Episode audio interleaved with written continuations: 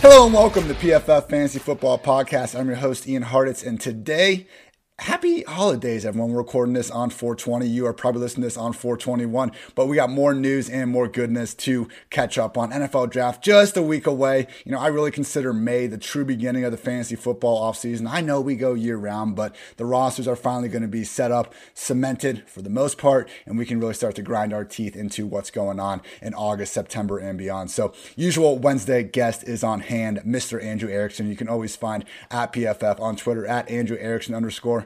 Andrew, happy 420, and what's up, man? Dude, I'm just so excited for the NFL draft. It's coming up, and then we can finally start to put the final pieces together of the puzzle, get figure out where these rookies are going to land, spend you know countless hours writing and talking about the landing spots, how they fit. So I'm looking forward to it. That makes two of us, Andrew. Exciting show on hand again, uh, per usual with these Wednesday episodes. Going to quickly go through some news. Then we have some good segments uh, later on. I want to look at veteran wide receiver influence if a rookie gets picked. Andrew and I did a similar uh, segment looking at the running backs, I believe, last week. And also, we're going to look at exceptions to the idea that early round players dominate uh, your fantasy drafts. If you want, go to pff.com. I should have my draft capital article up on Wednesday. But yeah, people, over 80% of high performing quarterbacks quarterbacks, running backs, wide receivers, tight ends over the past 10 years have been drafted in those first three rounds. There are exceptions, and we need to try to figure out who those might be now before they find a landing spot. So without further ado, let's hit some news first. Andrew, big news uh, from Monday was Mr. Alex Smith retiring. You know, when he came out in that Rams game and then he continued to play, he was awful. I remember just chewing him out on, on like a Sunday night podcast and even asking some of my friends that I know listen to it. I was like, did I come off too harsh on this guy who has an incredible comeback story? And I was just saying was awful at football because it was bad, man. I mean, those first couple games and even like the first half of that Lions game, he just seemed understandably terrified of getting hit. I think everybody watching him was terrified of him potentially getting hit. With that said, man, he really did come back and start playing well. I mean, I felt like in the second half of that uh, Lions game, near comeback, he started to actually put the ball down, push the ball downfield a little bit, ripped off a nice winning streak, ultimately got Washington in the playoffs. So, Andrew, thoughts on uh, Alex Smith? I guess you know retiring his entire career, or anything you want to get off your chest. So he was the fantasy quarterback four in 2017 when he was basically playing with the Tyreek Hill, Travis Kelce offense that Mahomes inherited, and then obviously blew up the league and threw for 50 plus touchdowns. So again, you know, Alex Smith, when he was surrounded by great talent around him, was able to elevate his game. You know, with when he was with Andy Reid. And look, people forget, but 2011 he led a team to a 13-3 record, San Francisco 49ers. He threw 17 touchdowns and under 3,200 yards, but still 13-3 record's pretty good. And if you look at his overall winning percentage, as a starting quarterback. With the 49ers, he was just above 500. And after the 49ers, he had a 66% winning percentage. So, no, he was he not the. Obviously, Aaron Rodgers was the better quarterback pick in that draft. But. Bold take, wait, Andrew. Bold take. bold take. but for the tough start that Alex Smith had, where it looked like okay, he's bust, like this is never going to turn around. He did end up kind of turning around to actually have a pretty successful NFL career. Again, not a Hall of Fame career in any way, shape, or form, but I mean, I can't complain.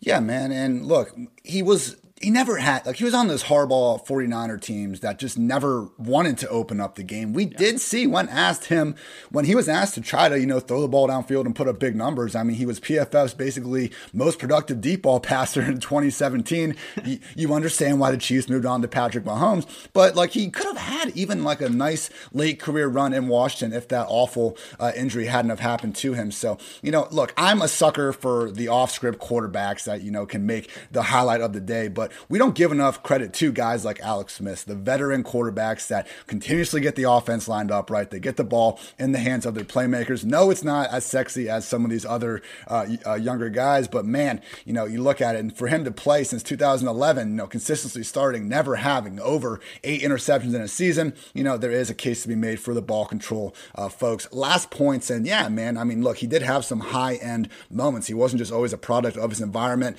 Uh, first playoff game back in 2012 2012. Wild game, 36 32 win over the Saints. Has a 28 yard touchdown run to take the lead with two minutes left. Jimmy Graham catches a 66 yard touchdown under two minutes. Alex Smith leads a 85 yard drive in seven plays with, I believe they call it like the catch 3.0 because you had um, obviously uh, Dwight Clarks and then you had Terrell Owens in that Packers game and then Vernon Davis with the 14 yard game winning strike with 14 seconds left. So to me, that was kind of Smith's uh, just biggest, you know, kind of I guess, greatest moment in the playoffs. Also had a 45 to 44 loss to Andrew Luck and the Colts, where Smith threw for 378 yards, four touchdowns. I don't think he really held him back in that game, uh, Arrowhead faithful. And then finally, in his last game, last playoff loss, Marcus Mariota threw a freaking touchdown to himself. So, yes, I realize Smith didn't always, you know, elevate his offense to the highest level it was capable of. But man, when the guy literally had that career since 2005, even before having, you know, just one of the better comeback player campaigns in uh, recent memory and really in the history of the award. Uh, was a player who could be very proud of his NFL career. So Did, hats off to Alex Smith in retirement. Didn't he help? Was he the quarterback when Dwayne Bowe had that season with like 15 touchdowns? Probably. And then the next season where like no single Chiefs receiver even scored a touchdown. So, you know, the t- t- tale to uh, Alex Smith in that instance. Andrew, another retirement, last one on the docket of this episode. But Jordan Reed, man, uh, you know, just another guy could not stay healthy throughout his career, was kind of like the poster child of injury prone. You know, we always had to deal with fantasy drafts. Okay, do we want Jordan Reed? Because he's going to be a top three tight end as long as he's healthy. But unfortunately, you know, he played more than 13 games just once in his career. The one time he did play 14 games. I mean, 87 catches, 952 yards, 11 touchdowns for the 2015 Washington football team. Andrew, I mean, Jordan Reed. poster child of like what could have been at the tight end position. I think it, it's disappointing. He still had a great career, but man, what could have been? He was someone that I liked a lot. I think in my first dynasty league ever, the dynasty startup, I took him in the third round, hoping that he would be the difference maker for me but unfortunately, it was basically after I think it was going into the 2017 season. So he had got nicked up at the end of the previous year. It wasn't his his 2015 year he was coming off of, but I was all in, and I thought I, I chased the upside, and was like if he stays healthy. But then the next four years, it was just more injuries and more injuries. It just kept piling on. So I honestly don't even remember even using him a lot.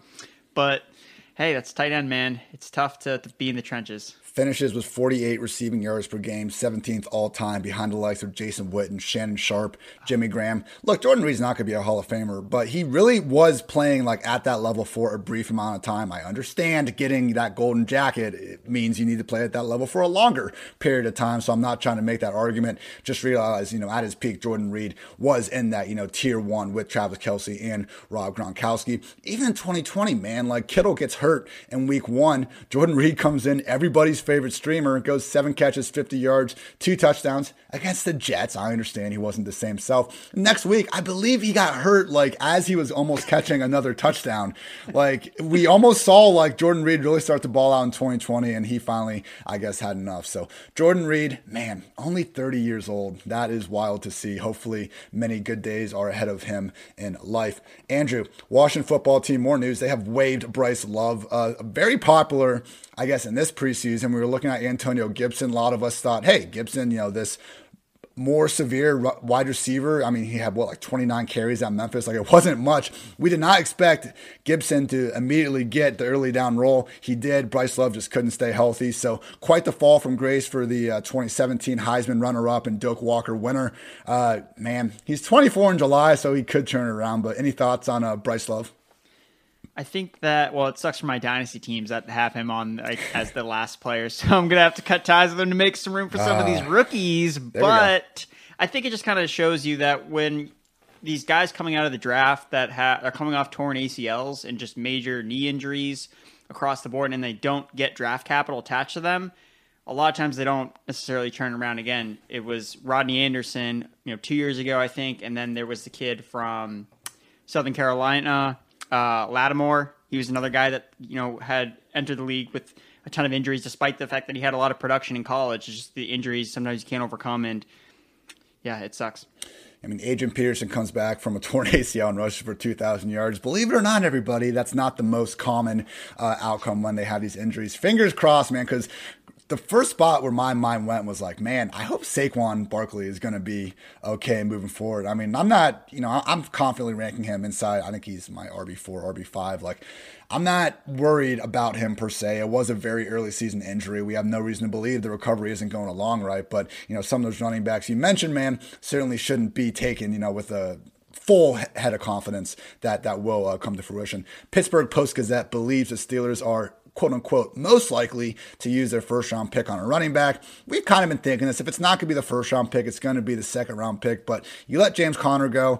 You know, Tomlin has pretty much openly said he doesn't really view any of their running backs as a workhorse type, even though he is a workhorse uh, head coach, whether it's Le'Veon Bell, DeAngelo Williams, James Conner for a year. I mean, really until the last two years, and even when Conner was healthy over the last two years, he was usually the featured guy. Before the last two years, Pittsburgh was like fantasy RB1 heaven, regardless of who was there there. Andrew, we got Najee Harris, Travis Etienne, and Williams as our top three backs. Now, where would would first of all, first question, would you rank any of these three backs like all that differently? You know, if they land on Pittsburgh, and then second question, where would you be ranking them? No, I think that Pittsburgh's probably the best spot for any of the rookies because, like you said, Mike Tomlin's going to most likely give them a bell cow role, and that's kind of what they've just been missing. You know, when James Conner took over for Le'Veon Bell in that 2018 season, he was awesome in fantasy because he was the guy for 13 weeks until he got hurt at the end of the year, and he was a stud. He was like one of the best running backs you could get. And all the years prior to that with Le'Veon Bell, I think that they're just trying to figure out that yes, you know, some of these teams work better with committees, but if you have a running back on a cheap contract that's good and is significantly better than every other running back you have, again. Same thing that's going on in LA with Cam Akers. It's going to happen. Same exact scenario. It's like, hey, we were good with the bell cow. Let's go back to it instead of doing this committee thing that has made our offense significantly worse. Preach. so I think that so so yeah, I, I wouldn't necessarily rank either of them too dramatically different, but in order, I think that Harris is the best one because I think that from a size standpoint, I mean he fits the mold exactly. He weighs yeah. in basically the same size as Le'Veon Bell, 230, 6'1. He is the ultimate bell cow of these three big three running backs in this class. Again, Etienne and Williams are just a little bit smaller. I know Williams is like weighed in at the same at the same weight as Etienne, which really doesn't add up when you look at them each of them play. You'd assume that Williams is actually heavier, but again, you know, we can take the pro day weigh-ins with a grain of salt depending on you know how much water this guy drank before or, or what have you. I'm going to say that Williams is probably the heavier back and probably plays with more weight, but Harris, I'm not.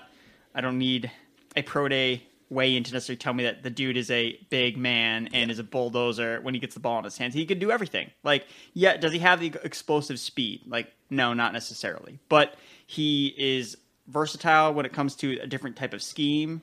I think that with Matt Canada taking over as offensive coordinator, you know, he did a lot of inside zone stuff at Maryland. So again, I think that all those running backs are can thrive in an inside zone scheme. So it's not like specific to Harris that that's where he's particularly yeah. good, but across the board. I think that any of them would do really well, but I think that the pick is going to probably be Harris. And I think the reason the Steelers are probably trying to go in the first round is because they kind of did the math and they're like, all right, well, them one of these guys might not be there when we pick at our second pick, so they might have to go in round one. Okay, but where are you ranking him in the fantasy? Let's, let's stick with Najee then. Najee Harris goes to Steelers. Where are you ranking him in the running back landscape? Right now, I know things could change. You know, if James Rob, if the Jaguars then draft Etienne, like we're dropping James Robinson out, but things stand right now, and the only thing we know is Najee's on Pittsburgh. I'm looking at, I, I would probably settle on RB 16. It feels too low. I would still lean towards taking guys like Antonio Gibson, D'Andre Swift, Chris Carson, Joe Mixon ahead of him. I'm not I'm not sticking to it necessarily because I do think you know that potential volume would be huge, but man, like those other guys are pretty damn good too. It, he's certainly going to be at a minimum an upper end RB2. Yes, I, I would probably put him around that 15 range. Yeah. Again, as good as he is and as good as the workload is going to be, again, we can't just overlook the fact that the Steelers don't have the best offensive right. line, and that matters. And, you know, how good is the offense going to be overall? Like, that's yeah. that's also a question mark. How good is Big Ben going to be? again, the touches are going to definitely be there, which is great for him. I, I, think that if he stays, you know, in the third round, kind of where Edwards-Helaire was last year before Damien Williams opted out of the season, I think that's fair price because that's usually where most running backs or rookie running backs get drafted. Yeah. You know, unless you were the Ezekiel Elliott's or the Saquon Barkleys. And then last year, Edwards-Helaire's ADP probably got out of control in the top five. I don't think that's going to happen, especially because of the PTSD of CH as a rookie. It's just going to stop anything from Harris from probably not getting into most people's top 10. So I think a third round is appropriate. If you draft AJ Brown with your second round pick, you drafted a running back with your first round pick, I think that Harris makes a lot of sense in the third round. And I would just say, like, I understand they need to address the offensive line, but it's not in a situation where we need to fade the running back going to Pittsburgh because we're that worried about the offensive line. We will take all the volume that any of these guys would get in Pittsburgh over those offensive line concerns. Like, James Conner averaged 4.3 yards per carry last year. I know that's not the end all be all stat for running backs, but it wasn't a situation where they just literally could never run the ball. They basically just never chose to because they kind of saw the guys they were looking at. So I don't think Najee Harris is going to single handedly fix the Pittsburgh running game. Just realize they don't really need to do that to still enable a fantasy RB2 at worst. Andrew, huge news here as the president of his fan club. My guy Cordarrelle Patterson signed with the Falcons, and they even waived Ito Smith. So it was funny during the season. You know, Tarik Cohen goes down, and everybody was in my mentions going, "Oh, Ian, here you go, man. Time to hype up Cordarrelle Patterson and the waiver wire." And I was like, "No, people, do not take this guy and start him. I love Cordarrelle Patterson. If you call him a bust, you do not know football. He is the best kick, not punt returner, just strictly kicks all time. You know, open up a book." Check the stats. It's a fact. And he's also been good enough to function as anyone's idea of a legit RB2 wide receiver four throughout his career. So, did he fulfill every expectation as a round one wide receiver? Not in that specific part of football, but as we know, Andrew, a lot more in the game of football that Cordero thrives at. So, any nice things to say about Cordero, or you just want me to keep on going? Well, I will say that the one thing Cordarrelle Patterson has that Russell Gage doesn't have is he's got that first round draft capital. You got to get all first round wide receivers out there for Matt Ryan. You got Ridley, you got Julio, got Cordarrelle Patterson, you got Hayden Hurst, dude. All these former first round picks. Yeah, how can the how can the Falcons offense fail? But Ru- is he playing running back or receiver? The Falcons announced him as a running back. I absolutely love it. Okay. I've been preaching this for years, and finally, finally, the NFL is listening to me. But yeah, Andrew, look, I think Russell Gage is a system slot quarterback. We saw Mohamed Sanu dice up defenses for years through the air. Russell Gage comes in last year, finishes as PFF's number one graded passer. Let Cordarrelle Patterson throw the ball. He can already do everything else and see what happens. Uh, last point here before I just, you know, fill up all your time uh, with some CPAT talk. I did see Devin Hester getting a ton of Hall of Fame uh, love, which, hey, I think he should go. He's the best pure kick and punt returner of all time, specifically uh, punts as well. But, you know, the case that they were making for Hester, I, I just think Patterson from a numbers perspective, uh, is actually within more within the ballpark. I think that people give him credit for offensive touchdowns at this point. Patterson has 18, Hester has 16. Hester has 14 return punt return touchdowns. I get it; he's the goat there.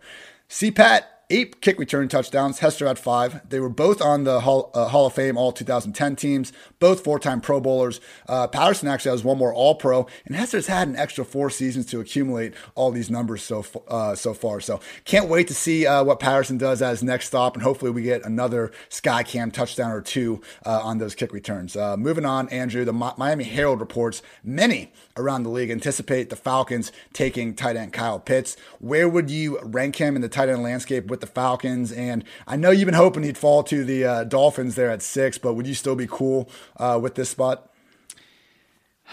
So with the Miami Herald, number one is I remember last year they were all about Justin Herbert getting drafted by the Dolphins. So Ooh. that's one thing I will say about the Miami Herald. out the Miami track Herald. record of because I remember I was like Justin Herbert, you know mock drafts. He's going to the Dolphins and locking it in, and it was wrong, and it messed up my whole mock draft. And, You know, that wasn't one of the only picks I got wrong, but Miami Herald, just just keep it in mind. But yeah, I did a lot of thinking with this, and I still like the Dolphins as as probably one of my favorite spots for Kyle Pitts. I mean, same thing with the Bengals. I think that he just fallen to so many targets with Cincinnati, but I think that they're ultimately going to go with either Chase or Penei Sewell.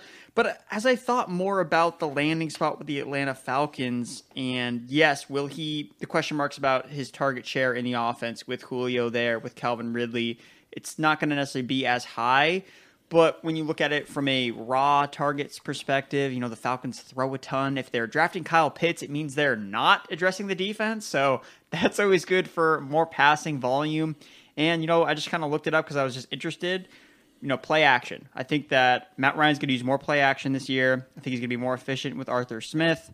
And Kyle Pitts, second highest graded player on play action throws last season because he's just the best at everything. You can look up any stat you want. Kyle Pitts is probably number one or number two. So yeah, I'm probably going to be in on it, even though part of me saying, you know, you got to chase the targets, Andrew, but part of me is like, yeah, but he might catch 10 touchdowns. so, because we know Julio's not catching touchdowns. So, Yeah, the fact that Julio, even back to college, man, only has one 10 touchdown season, maddening. I, I did go check, you know, not to go too far down a rabbit hole, but I did check Julio's high school stats, and he did score a bunch of touchdowns uh, back in the day. So it's not like a genetic thing with Julio, but since college and NFL began, that dude cannot find the end zone. So the only way I can really see Kyle Pitts busting, because I think this dude is really the only five tool receiver in the entire draft. I mean, even, okay, like Ja'Marr Chase and DeVonta Smith and those guys, all fantastic, but if you just look at their height and weight percentiles at the position, they are all under like 50%. You know, Andrew, we were talking before the show, man. It's a Mickey Mouse class of wide receivers with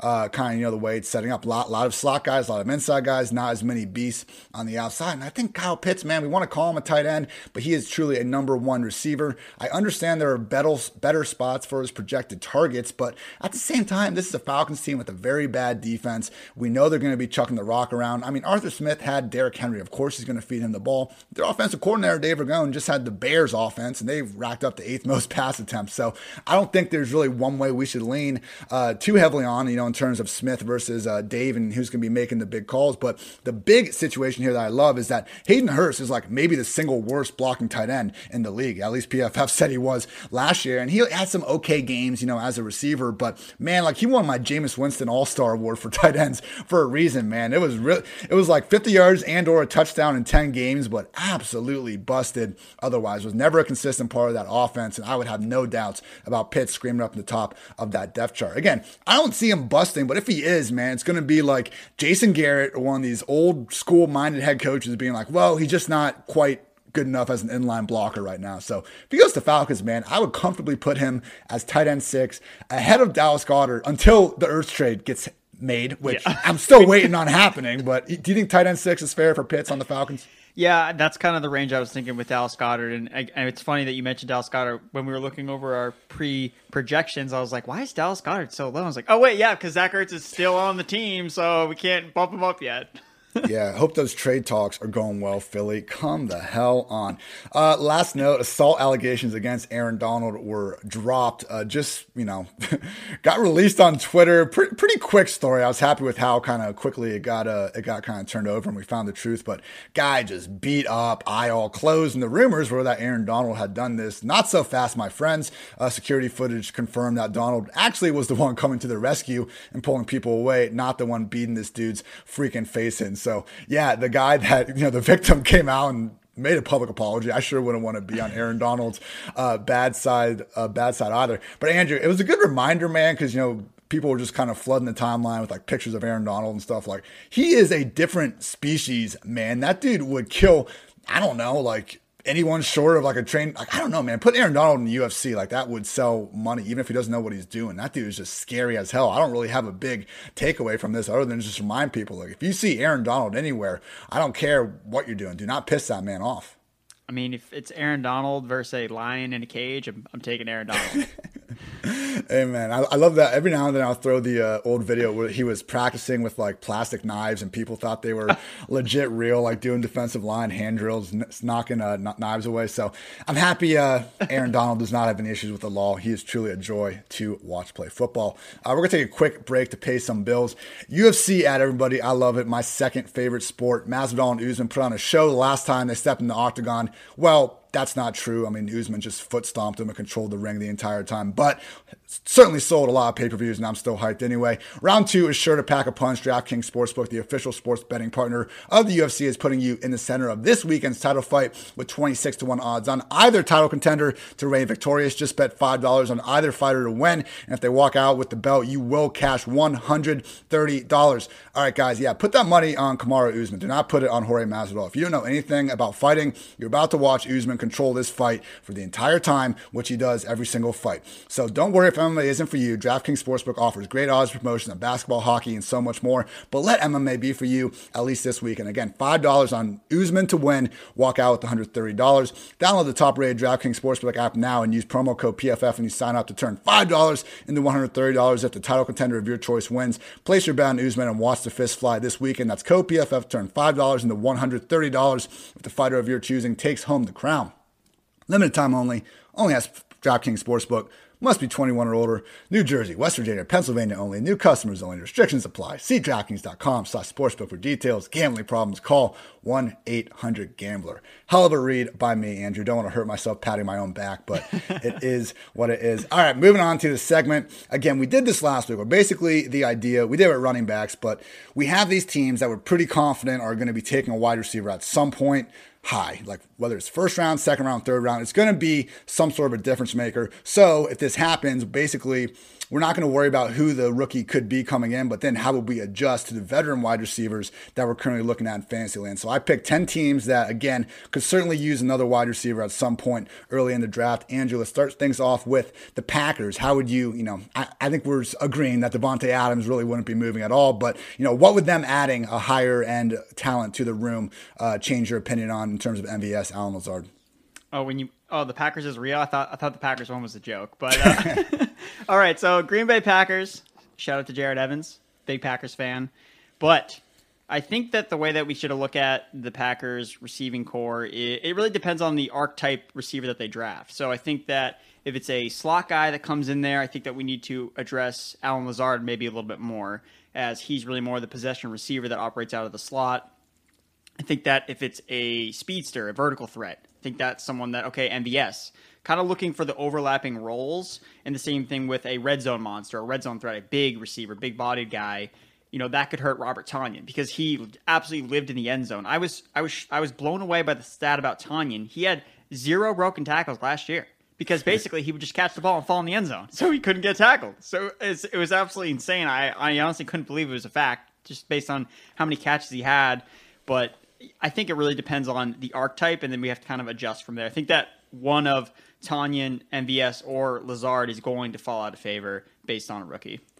Yeah, and I hope it is a slot. And with that said, man, I wouldn't be overly high on the rookie. I know we've talked about the potential for someone to come into Green Bay and, you know, get the role we're hoping for, but I think MVS and Lazard are not only like good enough on the field, but also like in tight enough with Rodgers. Like I don't see them drafting even a first round receiver and just immediately booting one of these guys to the bench. Obviously, the rookie is going to play, but I mean, we can go back to 2018 when they drafted MVS, Equanimeous, St. Brown, uh, even J'Mon Moore, and they drafted all these rookies because they needed receivers. And we just saw Davante Adams get 169 targets as Aaron Rodgers force fed him every single game. So it just might be a little too crowded elsewhere for anyone other than Davante to ball the hell out. I hope it's a slot. I think MVS, you know, his field stretching ability is fine. Let's try to spruce up the inside a little bit more, but I'm with you there. It's going to be one of those guys. Certainly not Davante Adams. Same sentiment I think holds true with our next team, the Titans, where regardless of who they draft, man, I am not concerned about AJ Brown. They have 224 available targets. Shout out to uh, John Daigle at Roto World for that info. That's the third most available targets in the league. So we can give AJB 94 of those targets, get him to 200, and then we still have over 100 left over for the next guy. I guess Andrew, the issue with Tennessee, it could hurt Anthony Firkser. If you're into Josh Reynolds in the late rounds, that's not helping. But it's it's a maybe the prime destination in terms of like having a good quarterback and having an open opportunity to step into for a rookie wide receiver. Well, I mean, how many targets is is Derrick Henry going to get? I think, I think he's been working on the routes. He's dude, showing off the Twitter vids. I love so, it. Take take it to Twitter, Derrick. Go get your targets. the thing with the Derrick Henry thing that just cracks me up is guys like we like no one's saying he can't catch. Like we we know he can catch the ball. Like it's just the coaching staff that has not been able to use him in the past. Like that's the thing. A lot of these running backs are more than capital pace catchers, except for Jordan Howard. Like he's like one, one of the main and Ronald Jones pretty much are those yeah. two main guys that just for some reason were just born with these stone hands that I guess like their parents never played catch with them in the backyard or something. They're just like, nah, you're gonna play. We're gonna do. They're like instead of like playing catch, they would just play handoffs in the backyard because they just couldn't catch the ball. But so anyway, yeah, I think that I agree with you. The Titans, I think, makes so much sense for a rookie landing spot.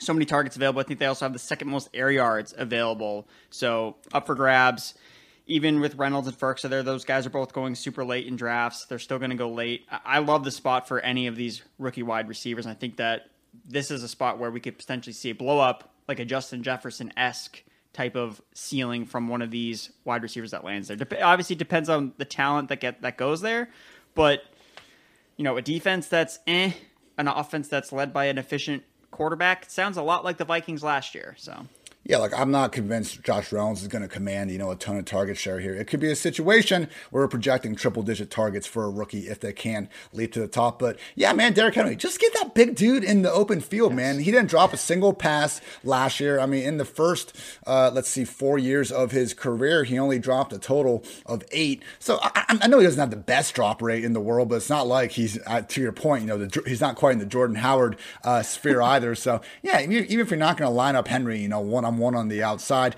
You know, at least two, you know, hell, can we get two, maybe even three? dump offs, see what happens. I don't know, guys. Just throwing ideas at a wall here. Uh, next squad is like all available target air yard team, the Detroit Lions. I mean, the, man, the air yard team. like again, Titans. I'm saying that even though they want to be run first, I think the defense is bad enough. Tannehill's good enough that I think we could get you know a real efficient 110 targets. But man, in terms of pure pass game opportunity, there might not be another squad better suited for a rookie to come into than the Lions. I don't know that I would care that much about, you know, their existing guys. I know TJ Hockenson's, you know, kind of like the consensus tight end four right now. Breshad Perriman is getting a little love, but Andrew, there's just like so much availability there that, yeah, they can add a couple guys and it, it's fine. They need them. Dude, I think that it makes so much sense for them to draft a slot receiver. They didn't fill the role of Danny Amendola. Like that was one thing that it seemed like they were going to do, re-sign him. But they brought in Tyrell Williams. They brought in Breshad Perriman, who are both outside guys that are speed guys and they don't have anyone to play in the slot. And like you mentioned before, this class has a ton of good slot wide receivers. So it seems like that that's their plan, whether it's in the first round with Jaylen Waddle or in the second round with one of these other guys. I think that they're going to be going to the slot. And look, people hate Jared Goff because he's not good, and I don't necessarily disagree with that fact. But at the same time, he's also been able to support a lot of fantasy relevant wide receivers in his career. Again, he's not with Sean McVay anymore, but Jared Goff in garbage time, it's not like he's going to throw probably for 300 yards pretty often. Like that defense is not good. So I will be all over whichever rookie ends up there. And if people are off of him because of Jared Goff, oh, he sucks, he's terrible, it's like, okay, well, Jared Goff's probably better than like Andy Dalton at this point, but we're going to draft Allen Robinson as a top, you know, 12 wide receiver. No one really cares. So yeah, I'm going to take over whatever rookie ends up with the Lions, and I'm going to be happy about it. Put on a tombstone. Jared Goff better than Andy Dalton. Uh, Jacksonville Jaguars. Like this is man. I, I was tweeting today. Like please go don't draft a wide receiver, Urban Meyer. I'm begging you. We got DJ Chark on one side, Marvin Jones on the other, and the new Percy Harvin, the new Curtis Samuel, Laviska Shenault, hopefully in this slot wide receiver hybrid role that Urban Meyer has mastered at the college level, haven't quite seen it in the NFL. So I can wish. We'll see. Uh, Laviska did play more than double the amount of snaps uh, out wide that he did in the slot last year. So we're taking a little bit of a, you know, jump there. But man, for them to sign Marvin Jones, like I, I didn't like that signing at all. I didn't really like any of the Jacksonville Jaguars moves uh, this offseason. So I'm not, you know, overly bullish on uh, what Meyer has come in and, and, and done really with this team. But, you know, if they don't add anybody, we're looking again. Bad defense, obvious quarterback upgrade in Trevor Lawrence. I mean, I think Chark and Laviska Shenault, we're going to be probably bumping them up a good five spots if, they, again, they don't add anybody. This is an Aegis podcast, and I think that Marvin Jones is going to turn to dust next year. I he's think, on it. He's on the list. He's because the thing with him that I rem- that I think we can't forget about last year was he started the season off absolutely terribly. Like he was unplayable at the beginning of last year, and he started to finally get it going. But there was really no one else for Matthew Stafford to throw the ball to. Everybody was either, Kenny Golladay was hurt, so Marvin Jones and Marvin Jones was inconsistent. Like he had a couple blow up games here and there, but overall inconsistent. He's not an elite separator. He wins with contested catches, which we know isn't really today's NFL. And look, he's there because of Darrell Bevell, not because of Urban Meyer. So, you know, there's always a chance that, you know, Meyer's like, look, like we we, we went through the Marvin Jones experiment for four weeks and get him out of there. Like we need to get a rookie in. We need to get a plucky rookie into the game, get Marvin Jones out of there. So I think that Marvin Jones, I don't know if a lot of people are, are high on him or drafting him. I, he's an avoid player for me. I, I like Shenault a lot, like you had mentioned. I think that he can have a really dynamic role with the offense. Chark, I'm kind of like pretty lukewarm on. I don't really care necessarily either way, but it, it wouldn't surprise me if they if they draft someone and that he can kind of take over that number three spot. I appreciate the Jaguars fans' devotion to Collin Johnson. Every time I tweet about any Jaguars player, they're like, "Hey, take a look at a uh, take a gander at Collin Johnson." not bad. No, he's not bad at all. He made the most of his opportunities, but I'm with you. Come on, Visca season. That's all I asked for. Uh, Philadelphia Eagles. Nobody on the Eagles had more than 80 targets last season. Absolutely ridiculous. DeSean Jackson's gone, Alshon Jeffery's gone, but they were hurt for most of last season. I mean, we had Jeffrey kind of running routes on air there for a little bit, but we got Jalen Reagor, Travis Fulgham, and Greg Ward with Goedert, and for now, Zach Ertz as the group. Not great, man. To me, looking at the situation, like Jalen Reagor, I would certainly be less happy about trying to scoop him up if they add someone. But with that said, he's the wide receiver 50 right now. Like if the Eagles draft Ja'Marr Chase, I don't think Reagor is like going to move up. And then he's still, you know, kind of a value at that low point. So I think this offense is so cheap right now that, again, if they add a wide receiver to the group, I'm not really adjusting the ranks all that much because I don't want Fulgham reward anyway. And Reagor is going to be the number one or the number two. But it might actually do him some good to have someone like Chase opposite of him. I agree. Reagor is definitely built more like a wide receiver two of an offense, vertical threat. You know, he's dynamic in space, but he's not a necessarily a possession receiver. He's not an alpha wide receiver. So if they do end up draft, it seems like they might try to draft one of these bigger receivers, maybe like a Terrace Marshall type of player. Again, I, they may have some hesitancy about how the Arcega Whiteside pick ended up uh, happening. But I think that they're going to probably address the position again. They need to, but I don't think it necessarily deters you away from Dallas Goedert or Jalen Reagor because look, there's probably going to be at least one or two legitimate pass catchers there. We like Jalen Hurts, so we that's the thing. It's it's when the ADPs of certain players don't match is when you find value. So we love Jalen Hurts. Like we're on Dallas Goedert. It's like, okay, well Jalen Reagor is wide receiver 50. Like that doesn't really add up unless people are just so afraid of them drafting someone. Yeah, I was going through looking at some of the cheaper wide receiver ones right now with an ADP outside the top 40. Reagor certainly in there. Brandin Cooks, DeVante Parker, depending on how you feel about that situation. Corey Davis, Jarvis Landry, if you think he might be the guy. Michael Pittman in that weird Colts offense. Henry Ruggs or John Brown. That's a mess. And then we got the Lions. So I get it. I'm not even saying these guys shouldn't be ranked where they are. You know, a lot of run first situations, crowded passing games. But yeah, when you're looking at an offense with a quarterback we're expecting a lot from and their wide receiver one is, you know, going as the 50th player off the board. Not the worst guy to draft, much closer to his floor than his ceiling. Uh, we got the Bengals up next. So, Andrew, the way I look at this, I think everybody is in on Tee Higgins and Tyler Boyd moving forward. And the fact they did what they did last year, Boyd with 110 targets, Higgins with 108. I mean, we can add Ja'Marr Chase, and that's fine.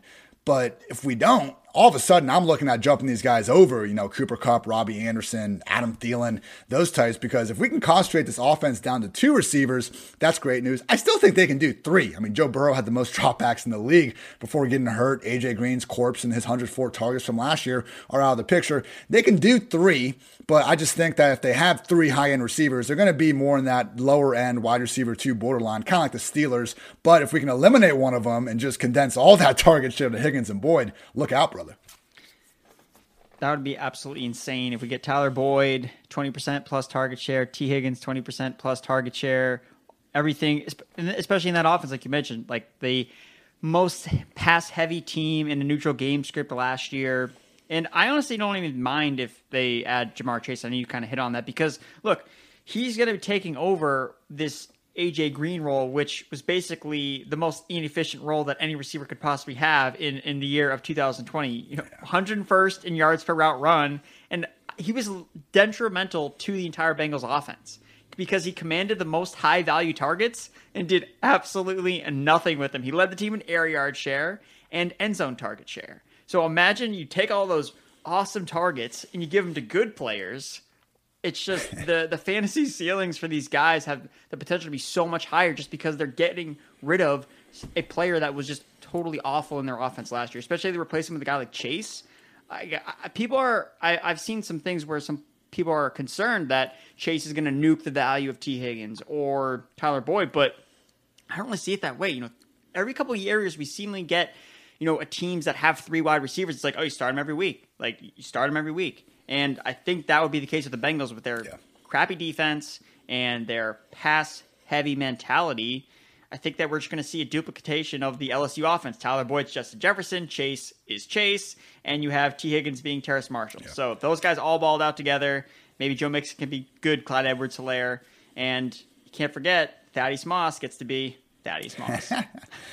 Yeah, not hating on Higgins or Boyd if they draft someone, but if they don't, ooh boy, then we're putting rocket ship emojis all over in Twitterland. Yeah, I would just say, you know, because if any of you out there going, whoa, but what about AJ Green's, you know, only four of his 24 targets downfield were deemed catchable. It's a good point when if you don't watch film, but this is why we got to try and mold it, people. Anybody that watched more than one Bengals game last year, even maybe just one Bengals game last year, you saw how dusty AJ Green was. And maybe that was coming off the injury. Maybe he'll be a new man uh, with the uh, Cardinals this year. But look, he was considered open or wide open on just one of those 24 targets. Like there's a reason why every other Bengals receiver, even uh, Andrew, you're like alter ego, Alex Erickson, every other Bengals receiver was doing better than AJ Green last year. All right. So yeah, add in Ja'Marr Chase, and I think we will see uh, Joey Burrow's uh, deep ball passing go up, even without Chase. Give my guy Auden Tate some catches with the contested uh, catches, and I'm sure he'll come through as he always does. Uh, moving on to Texans, Andrew, it's a tricky situation, man, with the Sean Watson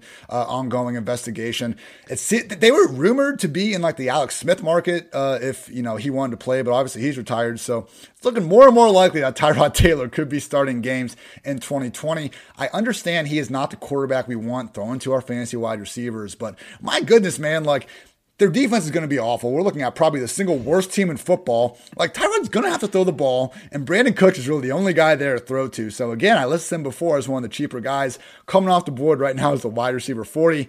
Andrew, if they don't add anyone, if they do add someone, I think we're just completely done with everyone on this offense because now it's starting to get crowded and it's already bad. If they don't add someone though, Brandin Cooks is probably someone we're going to have to start to get more behind. Cooks is a value. And yeah. my guy, we just mentioned him, Alex Erickson, dude. He's on the Houston Texans. You never oh know. oh know. my god, you, did... you never know. But it's really hard to try to decide outside of Cooks. Again, he can't.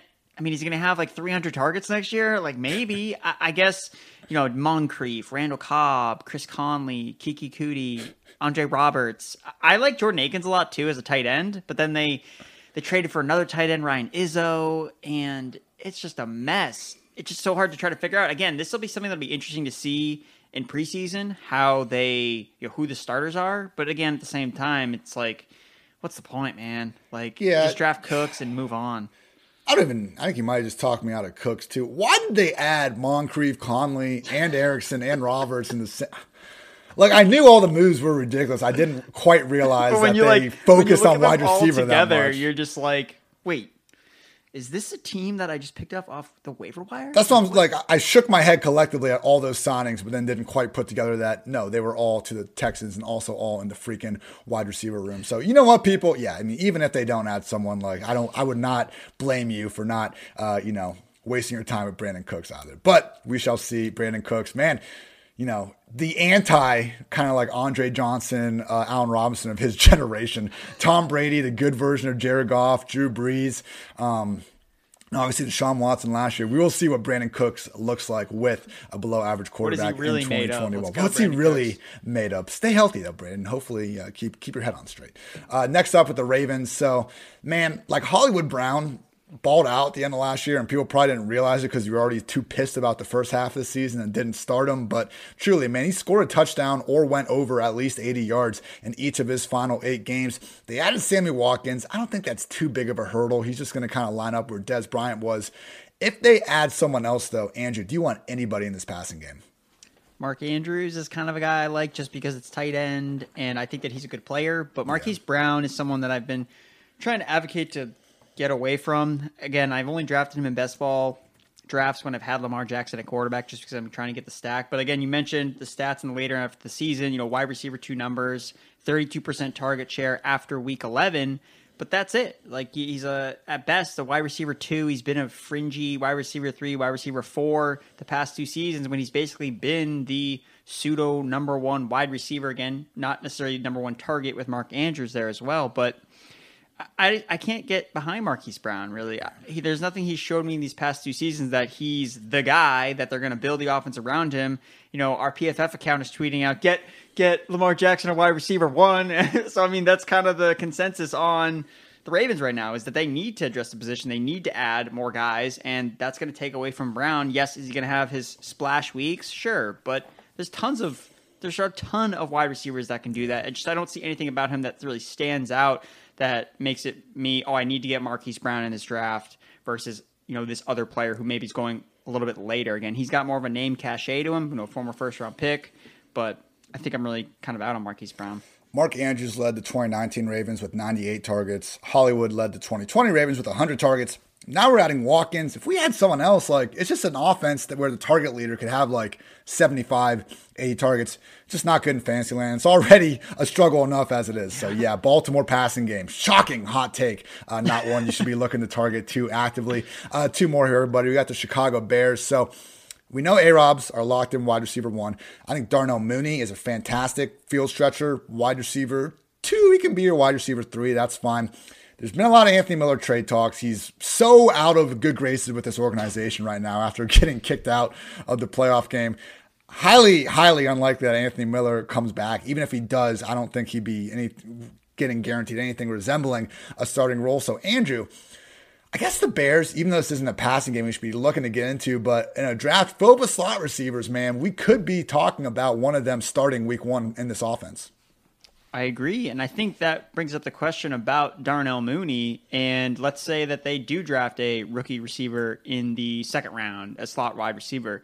Is it crazy to think that he could, that player could potentially unseat Darnell Mooney, who was a fifth round pick, you know, not super established. The Bears don't have a lot invested in him and they're bound to basically screw up the situation regardless. So I think like it, having Darnell Mooney as like a dynasty asset. I think that he's an interesting player to potentially look to sell high on based on the fact that, you know, he broke out really early on last year, got a lot of targets, but he wasn't super efficient with the targets. Again, that's a lot of that to do with the quarterback play being pretty piss poor with Mitchell Trubisky and Nick Foles. But I can't like not look at him and get, and get Darius Slayton vibes where it's like, yeah, he's good, but like the team is never going to be satisfied with this particular player and they're just going to be looking to move on. It's like, what's the mindset around him going to be when they do draft a player with higher draft capital about Darnell Mooney? So I think just an interesting way to look at it.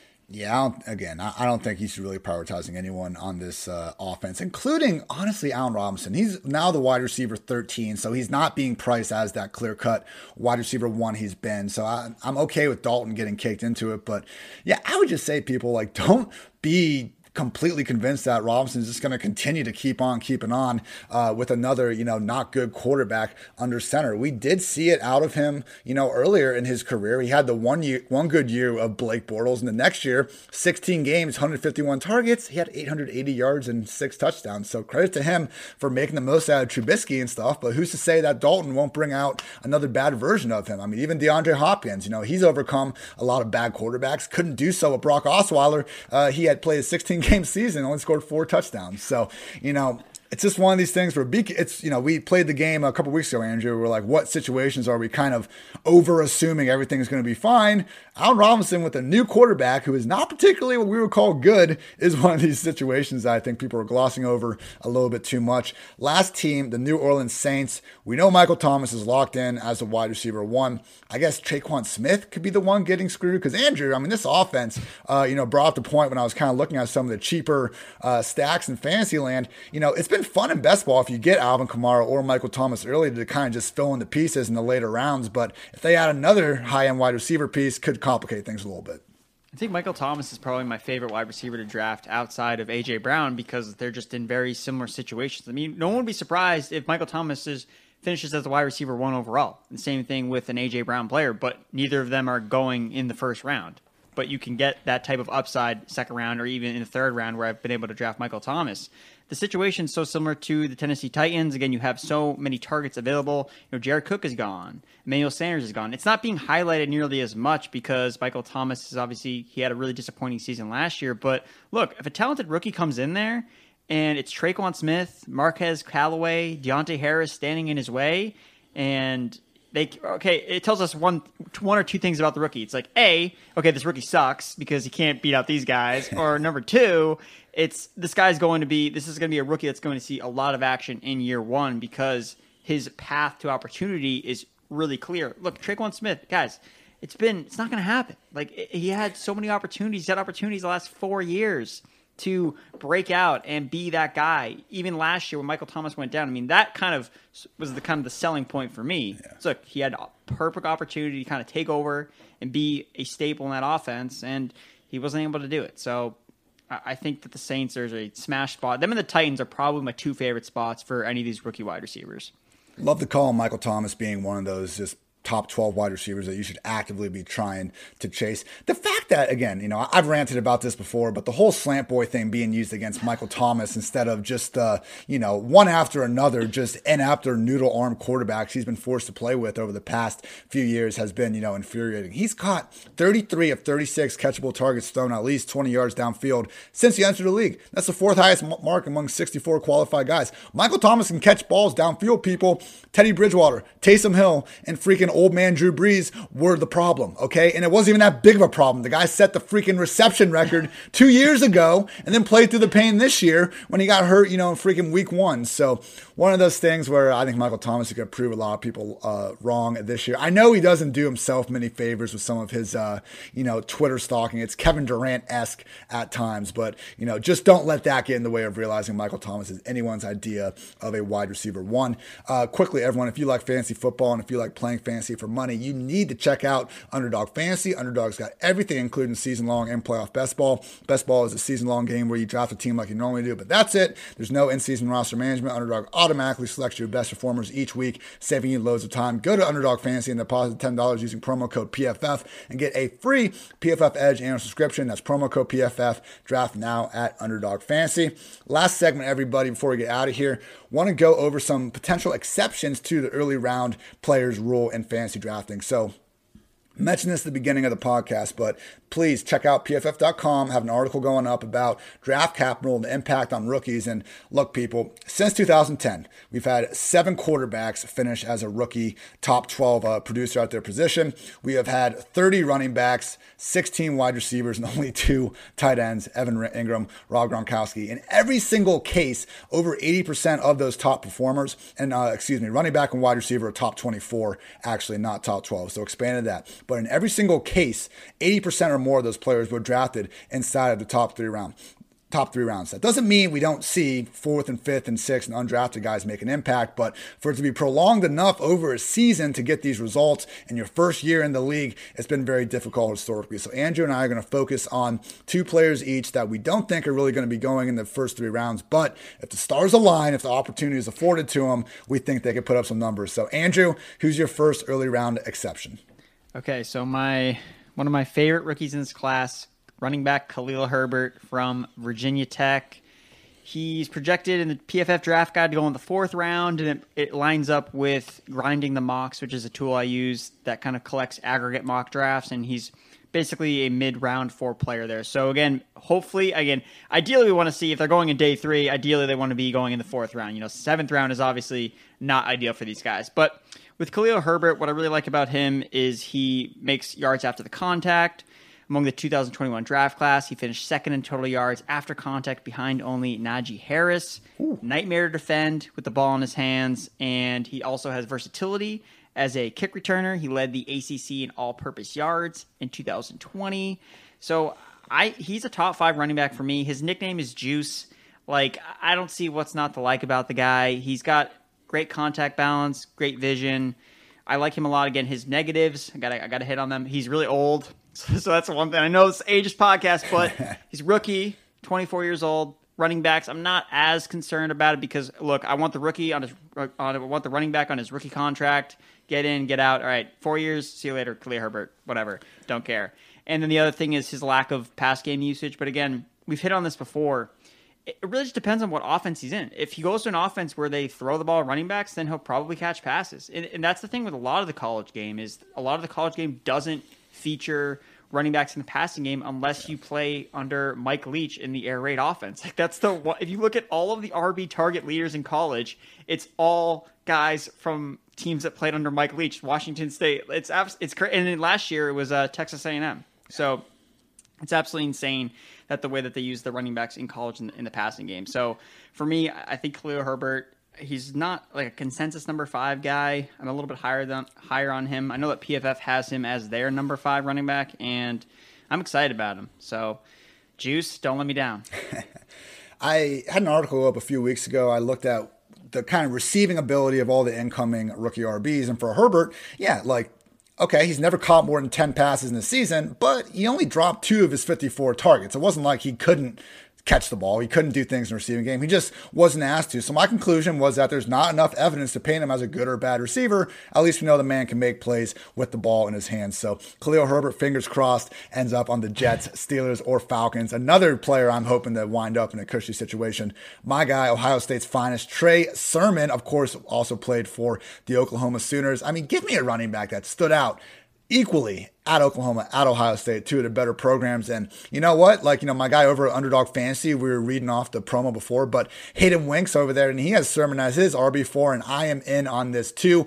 Like Herbert, we didn't see Sermon, you know, command a ton of receiving work, but when has Ohio State really made a habit of throwing to their running backs? You can say Curtis Samuel, but come on, he was a legit uh, hybrid there. Not what Trey Sermon is. He is a six foot, 215 pound workhorse potential, 4'5, 40 yard dash. And man, He's not Alvin Kamara. He is certainly not, but he's got arm length that does resemble him, and he's got the swaggy turf tape to boot. I mean, look, dude, 10 carries, 112 yards in a tutty against Michigan State, 331 yards and two touchdowns versus Northwestern, 193 yards, another one versus Clemson with plenty of receiving work, and he did it impressively. It's, these weren't big holes he's just taking advantage of, man. One broken tackle after another. So high level competition. We saw him able to work on all three downs, and he just has that, you know, elusiveness, that thing that you watch on film with running backs and you say, that guy, I know, even if you say running backs don't matter, you look at the one breaking all the freaking tackles and you say, that guy is better than the other ones. So again, I think I was surprised to see how kind of quick he was 75th percentile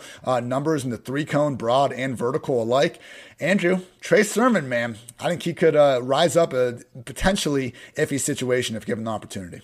Trey Sermon, is PFF's he owns PFF's fourth highest career rushing grade in the class, 94.9 behind only Etienne, Harris, and Javonte Williams. So I think that he makes a lot of sense there at the RB4. I think I, I have him at RB6 and I've I've gone back and forth between him and Herbert. So know, maybe we'll have to make a friendly wager. And there we go. And yeah, I mean, look, but Herbert, you know, he's 5'9", 212. Like you just got same thing with some of these uh, wide receivers, man. I'll, I'll, crunch some numbers, and you see like the guys popping out is all explosive, and you look at them, they're like 5'8", 170. so uh, it's just one of these things. Sermon and Herbert, you know, we like to use the phrase theoretical three down running back. If a team were to let them have, you know, the James Robinson 2020 role, what could they do with it? Even though that role is incredibly rare for rookies to get, I do think Sermon and Herbert could make make good use of it. Andrew, do you have a wide receiver that you're interested in potentially outperforming expectations? Yeah, so my receiver again, also projected to go in the fourth round. Same on grindingthemocks.com. It's going to be Auburn's Seth Williams. And I've gone back and forth about Seth Williams. I almost wrote him up as a fade player when I did my fade list for pre draft players. Ultimately, I settled on him as a sleeper because I felt that he had enough on his profile that I actually liked him enough. So he's an early declare number one, which is something that we look for a lot in wide receivers. We want high end, age adjusted, age adjusted production.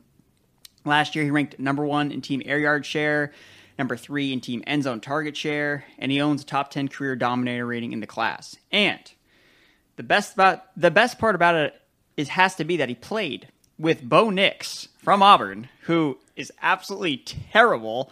Only 63% of Williams' targets last year were deemed catchable, or actually the past two seasons, which is the fifth worst rate in the class among all receivers with at least 100 targets. So, in spite of Mr. Bo Nix throwing him air balls all day long, he was able to post up pretty impressive stats.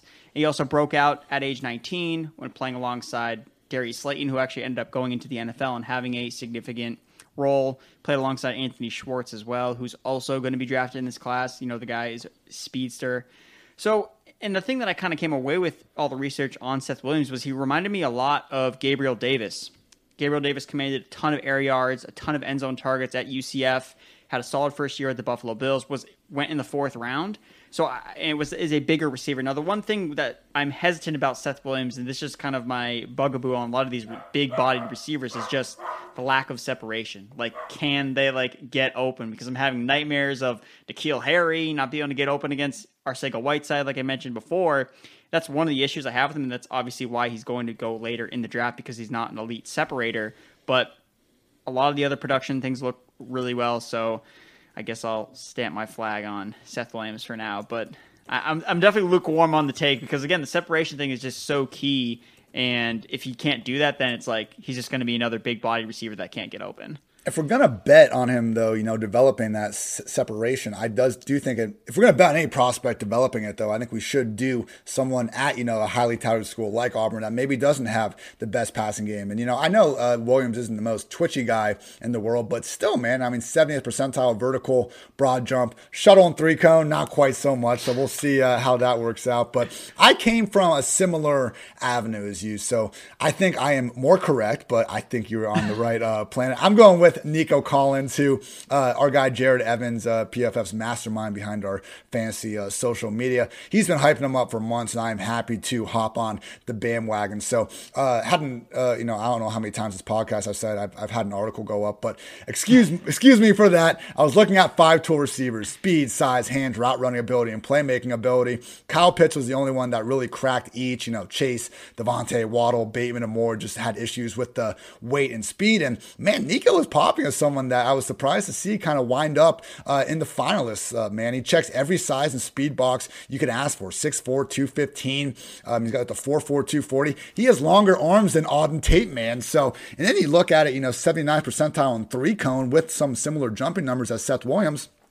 I think Nico Collins might already be really good and was just underused in a Michigan offense that we've seen hold players back like Donovan Peoples Jones uh, over the years. So, you know, even if Donovan Peoples Jones isn't anything more than a solid number three, number four receiver in the NFL, I mean, you know, Michigan's still a program that's recruiting top caliber athletes. I just don't think they've done a great job at, you know, getting them ready to go in the NFL. I think Nico could be an exception to that rule. We got to see where he goes. But, I mean, man, maybe I'm still a little biased to these, you know, big bodied, you know, Dez Bryant types, you know, that were just really dominant 10 years ago. But remember with these guys, you know, with your AJ Browns of the world, like even if you're viewed as someone that, you know, isn't this route, you know, pristine route runner just yet, if you're just a beast enough and big enough athletically to make it not matter, man, I'm not saying that'll work, you know, for 10 plus years, but hey, it might be good enough for a guy in the early 20s to uh, keep going. So Nico Collins, shout out Jared Evans again. I'm confident this is our guy. Let's get it.